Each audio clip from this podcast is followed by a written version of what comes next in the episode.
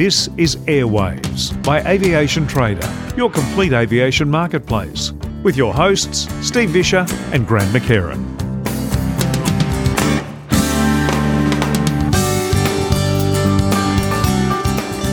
Well, hi everyone, and welcome back to Airwaves by Aviation Trader. Yes, I'm Steve Visscher, and Grant McHerron is with me. And Grant, uh, boy, has the world just gone a little bit crazy since the last time we put a podcast in. Certainly has, mate. The last episode was uh, at the end of last year, uh, very early uh, 2020, and now here we are in Isolationville, and uh, everyone's yeah, pretty much still locked down. It's in April, so we've got a little bit to go before they lift restrictions, apparently. But hasn't it changed the world? It certainly has, and uh, we we should start by sending out our best regards to all of our friends listening who are in the airline world. Boy, uh, it, it's really tough at the moment. Really uh, sad to see so many uh, so many airlines from. It doesn't matter which airline it is. There's so many aircraft uh, grounded, sitting around in storage. And um, I have noticed, Grant. Uh, now I live under the training area here for Moorabbin. I still see some training aircraft out and about. So it's good to see that some of those operations still appear to be going. But boy, it's been tough on our industry. That much is certain, mate. It's uh, changing things. You know, people talk about Ansett when uh, that went under just after 9 11, but at least there were other airlines you could get work with uh, at the moment. Yeah, it's it's pretty full on. But we might save all that discussion for uh, another episode. For now, we've got uh, something a little different to talk about. Indeed. Let's talk about back in happy aviation times. And you can't get any happier in general aviation than being at Oshkosh. And uh, Grant, uh, as we mentioned in the last show, you were over there at uh, Oshkosh 2019 and uh, having a great time, but also doing a bit of work for the podcast and grabbing some interviews. Uh, this time we've got three. Uh, we've got a quick chat I had with Jessica Koss from Garmin, and she took me through some of the new products that they had out then. They were just releasing, and there was some other new stuff just about to come out. Well, that, of course, has since come out, but a little chat with Jessica, and uh, then we jump over to uh, Lycoming, where Judson Rupert and Aaron Spots take me through the uh, new at the time uh, electronic ignition, which is about time we got away from those uh, clunky old magnetos that we've had since what World War One,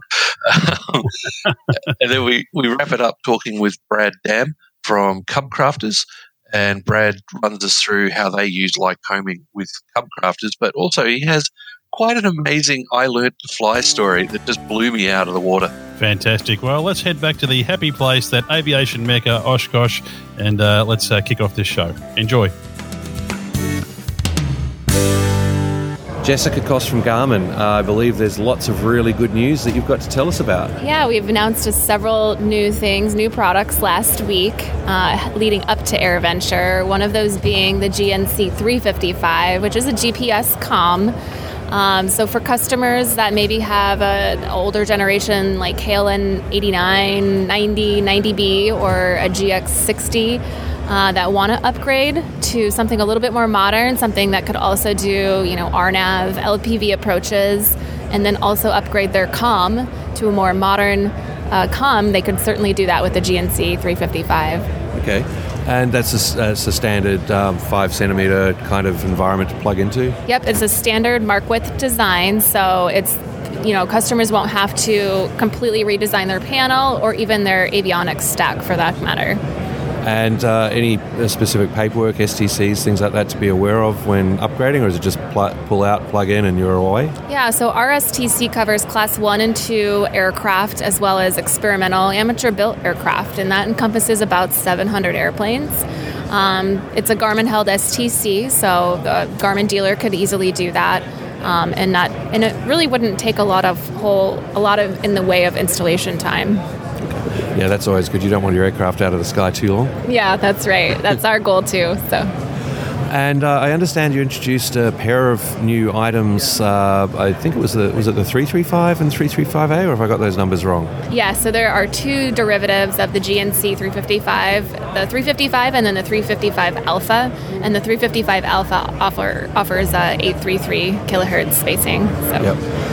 Yeah, which is uh, very important for the uh, UK market, right. Europe, that kind of thing. It's, have you seen any sign of that coming into the US? Um, on our end, not really. No, I think we're we're, we're uh, pretty happy with the 25 kilohertz spacing, just yeah. fine. Yeah, I think that's the same in Australia. Um, I have to honestly, I haven't really heard much about uh, needing to replace radios right. at this stage, which is good. But uh, so, what other products have we got? Yeah, so we've kind of made some enhancements to our existing product line. Um, some examples of that would include G5, the G5 electronic flight instrument. Um, you can now pair it with uh, an uh, temperature probe to display outside air temperature.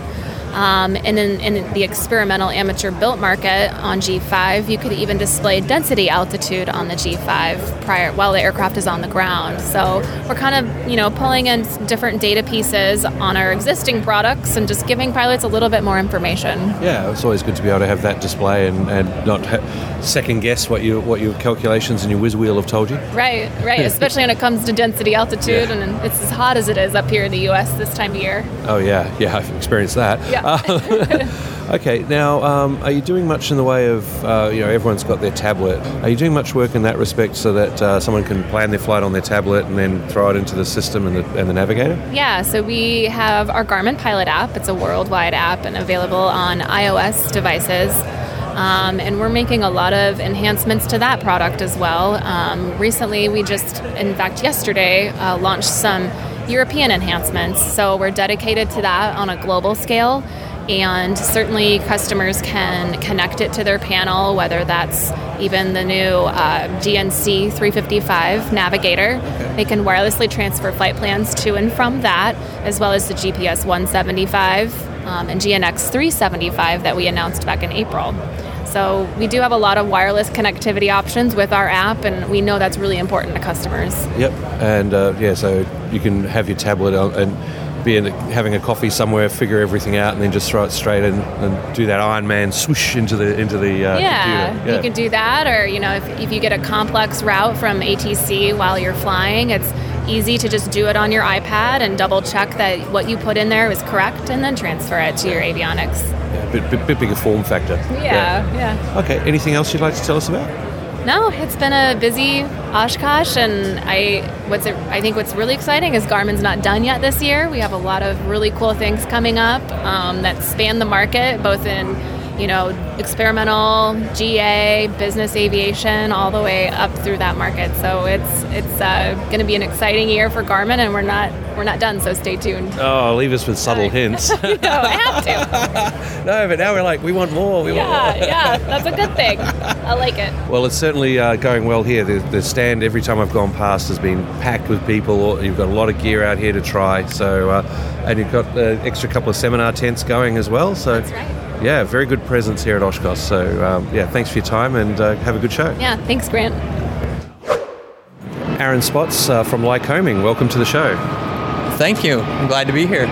Cool. Now um, we're going to have a chat in amongst the background noise of an air show about uh, the um, IO 390 engine. Can you uh, give us a bit of information about where it's come from and where it's going? Well, the IO 390 uh, was developed as uh, a, a, different uh, engine model to expand our product portfolio. So it, it has an increase in bore size.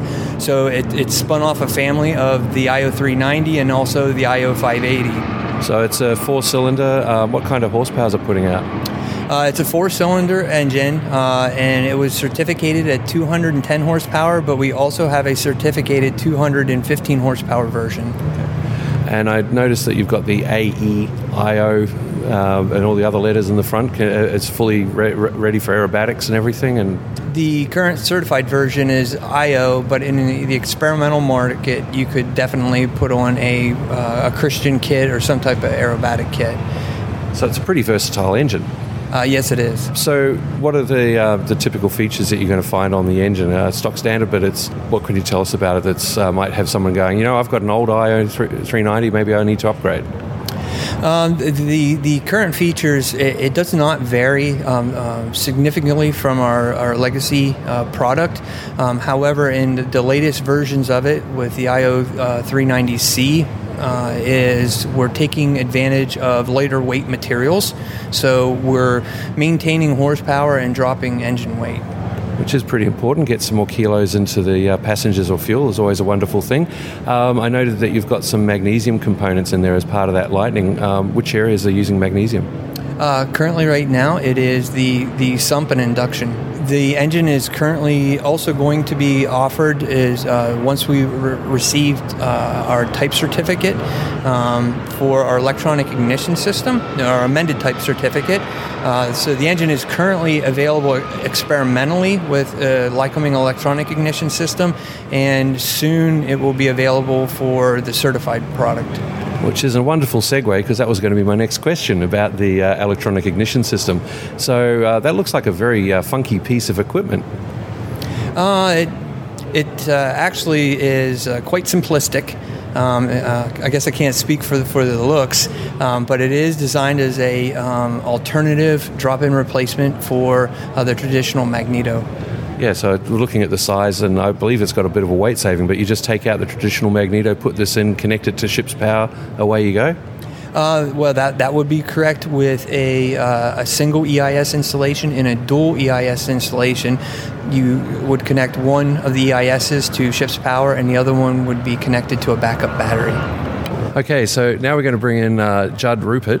Judd, mate, uh, you've got the uh, technical backgrounds on the EIS here. Uh, can you tell us? Uh, we've just heard from Aaron that you need a second battery. So, what size battery would it be? So, uh, we've sized the battery to ensure that it, if running on the backup battery, it lasts long enough to get the aircraft safely on the ground and we've chosen at least a three amp hour battery is sufficient for a four cylinder to run over two and a half hours at full rated RPM, um, and the six cylinder you, you, it a little bit uh, less time, but well over two hours of running on three amp hours. Okay, so that's a three amp battery. About what size and, and weight is that? Uh, roughly weight wise, it's uh, about a little under two pounds um, in, in, a little dimension, uh, probably six inches long, inch and a half high, and uh, two inches wide. So uh, relatively small, mounted on the firewall or the engine mount or anywhere that really fits. So this unit is designed. You can just take out the magneto, put this in. There's no need for any special tuning or anything like that. Uh, beyond once you've got it set up with ship's power and the backup battery, if you've gone dual, it's fire and forget and away it goes? That's correct. We do recommend a 10 amp inline fuse on that power wire to circuit protect it uh, of some of some form. It doesn't have to be a fuse. It could be uh, normal circuit breaker protection. But yeah, we like a 10 amp protection on that as well. Okay. And of course, not being mag- um, mechanical or anything like that, it's just going to sit there and pretty much effectively run forever, so to speak. Yep. Uh, we uh, hope that uh, um, it'll basically sit there and rust. So. Excellent. No one will need to change it over. And yeah, so if if you're having a mag problem, that would be a, probably a perfect time to do a change. Yeah, well, it's easily retrofittable. Uh, again, we we uh, made the ignition harness uh, compatible with any Champion Slick type harness, and um, it's it's just going to be rema- remove the uh, two nuts and pull the old unit. Uh, you can even use the same drive gear that is on the um, magneto that you are pulling out and replace it and uh, time it to the engine and go. That's pretty amazing. So, uh, nice bit of work. Uh, now, this might come back to yourself. So, you mentioned Aaron before that it's uh, that the unit is uh, currently available for experimental to go in. Which aircraft have got STCs for the installation of the EIS at the moment? So currently, at the moment, um, we do not have any models that are STC'd, um, but we are working with a um, a well-known STC supplier um, to start um, the the models, and we are going to start with by by demand the most populous models, which would be something like the Textron Aviation Cessna 172 series and like the Piper um, PA 28 series. Yeah, very common aircraft at most airports around the world. So, Judd, is there anything else you'd like to say about the EIS unit? Yeah, some of the uh, key features of the unit. Um, it does uh, integrate um, the ability to uh, retard the top dead center for starting, uh, ease of start. Um, another thing that you get with the electronic ignition side, the coils are providing a constant uh, uh, energy across the board, so you get a hotter spark for the that also helps with starting. Um, it also incorporates uh, a timing light, so when the unit is already installed on the uh, engine, you can move the power wire to the timing terminal and bring the engine to top dead center, and it gives you the indication of properly timed uh, settings. Yeah, no, that's really good. That's that makes it a lot easier to set it all up there. Yeah. And Aaron, anything else you'd like to say on the EIS? Uh, yes, Grant. Um, one thing I would like to expound on is, uh, as Judd was discussing about the uh, development piece, um, our development partner, um, Surefly Partners Limited, um, actually uh, was the designer of the Magneto, and they provided it to Lycoming's exacting specifications. Excellent. So, uh, yeah, this unit's designed to uh, pretty much stay on there forever. Uh, yes, that is correct. I mean, right now um, we're, we're intending this to be a set it and forget it um, uh, accessory, whereas uh, you, you time it initially and the uh, EIS, EIS system will go um, until TBO. Well, thank you both, gentlemen. I really appreciate you both taking the time for a chat. Thanks, Grant. Quite welcome. Brad Damm, welcome to uh, the show. Mate, I hear you're from um, Cub Crafters, but I hear you've got a really interesting uh, How I Learnt to Fly story. Yeah, so I was actually going to be a forester and uh, and go to work for the U.S. Forest Service and uh, help manage our federal forests. And uh, as part of that, during college, I worked in Alaska for the Forest Service and ended up flying quite a bit and fell in love with aviation. The first 36 hours of dual instruction I had were in a de Havilland Beaver on straight floats, and uh, I've always been a part of aviation, either professionally or recreationally, ever since and uh, it was it was a good start to get you interested in the types of flying that Cub Crafters airplanes specialize in. Which is pretty amazing because you know Beaver, you don't normally think of that as a beginner student pilot plane, but uh, well done for learning in the best possible way. I think that uh, from there. When I came back to college, I finished up the pilot's license in a Cessna 150, and you want to talk about transition shock, going from a Beaver on floats to a Cessna 150 on wheels. Um, that was kind of a that was a shock, but we got it done. yeah, the power ratios would be quite different. yes, sir. Okay, so Brad, you're um, you're working um, in marketing with Cub Crafters. So uh, can you just give us a very quick rundown on where Cub Crafters have come from, the product produced, and uh, uh you've got a great shipping container here with it uh, packed in a clear side, so you can see it packed away as it would arrive if you ordered a, a kit. Tell us about all that stuff. So, Cub Crafters was started in 1980 by a gentleman named Jim Richmond. He started developing STCs to improve Cub type airplanes. After that, he started rebuilding Cub airplanes. Then he started manufacturing Cub airplanes, and that grew to designing new Cub airplanes, the same basic form factor, but with modern technology to get the best performance out of uh, the classic design, but with modern materials and, and modern design technology. And are they available factory built or is it kit set only? Uh, both. Factory built as either a Part 23 certified airplane. In fact, two of our airplanes have uh, type certificate approval in Australia. Um, and then we also have a light sport aircraft that has also been approved in Australia. And we also sell kit airplanes. So you're building the aircraft, they're available kit, they're available factory. But uh, I was over at the Lycoming stand, and Pat was saying that uh, you folks are receiving a Lycoming engine every two and a half days. So, are you exclusively building with just the Lycoming engines? We're exclusively building with Lycoming for three of our five products. Um, so that would be O360 powered Top Cubs, CC363i powered third generation Carbon Cubs, and the new 215 horsepower CC393i fuel injected uh, engine for the X Cub. Okay, so you've you decided to lock in with Lycoming, and uh, you've got a, a, good deal going there, I guess, between the two companies. Is, is there any particular reason you chose Lycoming? Uh, Lycoming has been a great industry partner for us, and they're one of the best industry, uh, um, most reliable, well-known industry brands for these type of engines. Um, we always try and associate our brand with other best of class brands, and uh, Lycoming's really it for uh, small uh, general aviation piston aircraft engines. Now he was saying you're getting two and a half engine, sorry, an engine every two and a half days. I take it that means that you're producing quite a few airframes and kits. Yeah, so this year we'll produce 66 new airplanes that'll go down the assembly line and leave Cub Crafters as a fully assembled airplane, and another 36 kits will go out the door where the airplane's unassembled and so that's 102 airframes. 102 airframes. Every one of them needs an engine. That's two engines a week. So you've got three products. You've got three engines. What's specific about each engine for each product? What is it about it? Is it a weight thing? Is it a power thing? Uh, why have they each got different engines?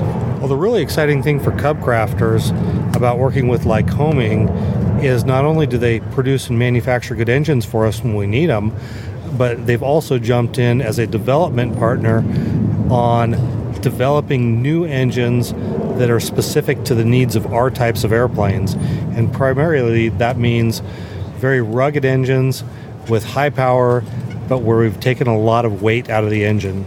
Uh, for backcountry type airplanes, these airplanes have to stay light because they have to get into, you know, 100 foot long, 200 foot long, 500 foot long airstrips. Um, and to haul loads in and out of there, you need a good power to weight ratio. And Lycoming's really stepped to, to the plate, especially with this newest 390 series engine, uh, the 200 plus horsepower engine, uh, to really deliver a 215 horsepower engine that only weighs 10 pounds more than a 180 horsepower IO 360 180 horsepower engine. That's pretty amazing. You're getting that much more power, but still much lighter. And as you said, very important. Uh, imagine the environments that your aircraft are working in, as rubber goods strips, floats, that kind of thing. Yeah, so our airplanes are all four season airplanes, which means that uh, every one of them, to be successful, has to be able to operate off of skis in the wintertime, floats in the summertime, and wheels in the in what we call the shoulder season or the in between season. So a lot of our customers will run the airplane on uh, tundra tires. It'll, they'll run the airplane on floats, and they'll run the airplane on skis. The engine has to be able to accommodate all those. So, anything else you'd like to say about uh, the use of Lycoming with uh, Cub Crafters and uh, what you're getting out of the engine? Lycoming has been a great partner for us. Um, it's a it's a relatively new relationship. This exclusive relationship is uh, is relatively new for both companies, but we're really excited about it going forward. Brad, thanks very much for coming on the show. My pleasure. Thank you.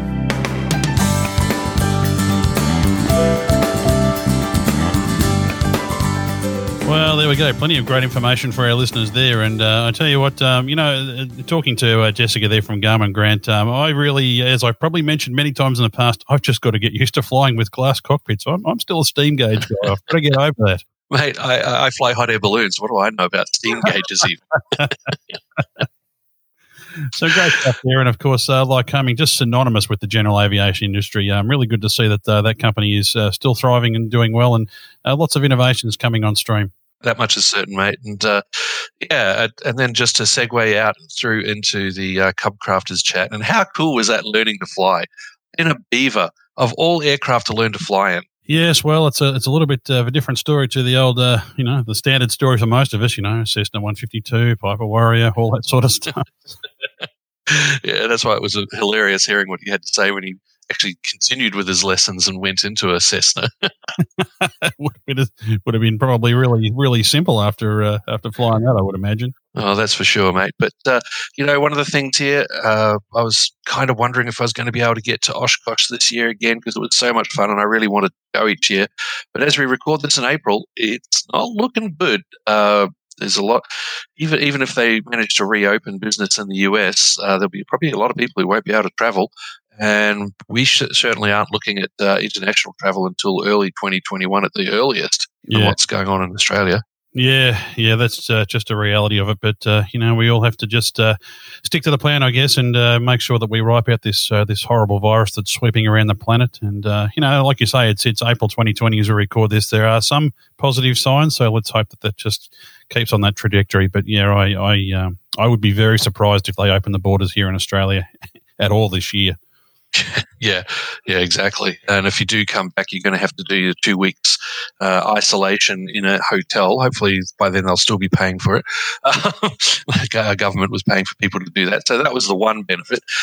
Um, yeah, no, I'm, I'm I'm wiped out for this year for travel. It's just not going to happen. I, will be lucky to get much of my domestic travel in by the end of the year, I suspect. Yeah. Well, look, all of this isolation gives you plenty of time to be looking online at stuff, and you don't waste your time looking at Netflix and all that sort of stuff. Why don't you head over to aviationtrader.com.au? He says in his best radio voice, the number of within, Australia is 1 800 025 776. And if you want to contact Tony or Janine there uh, via email, admin at aviationtrader.com.au. And Grant, um, you know, if people have got suggestions uh, you know for stories they'd like us to cover here on the podcast, certainly send it through to that email. And uh, for any of the advertisers uh, that uh, that work uh, constantly with aviationtrader.com.au, well, uh, you know the the team is still there to support you in any, in any way they can. Certainly are, mate, and looking forward to doing more work with Aviation Trader once the dust settles from all this. Absolutely. We'll all love to get back flying as soon as we can. We hope to see you in the sky soon. Until the next time, I'm Steve Fisher. On behalf of Grant McHerron, fly safe, folks. We'll talk again soon. Airwaves is the official podcast of Aviation Trader and part of the publication's comprehensive array of digital content. If you're passionate about aviation, stay connected at aviationtrader.com.au for the latest podcasts, news, blogs, and more.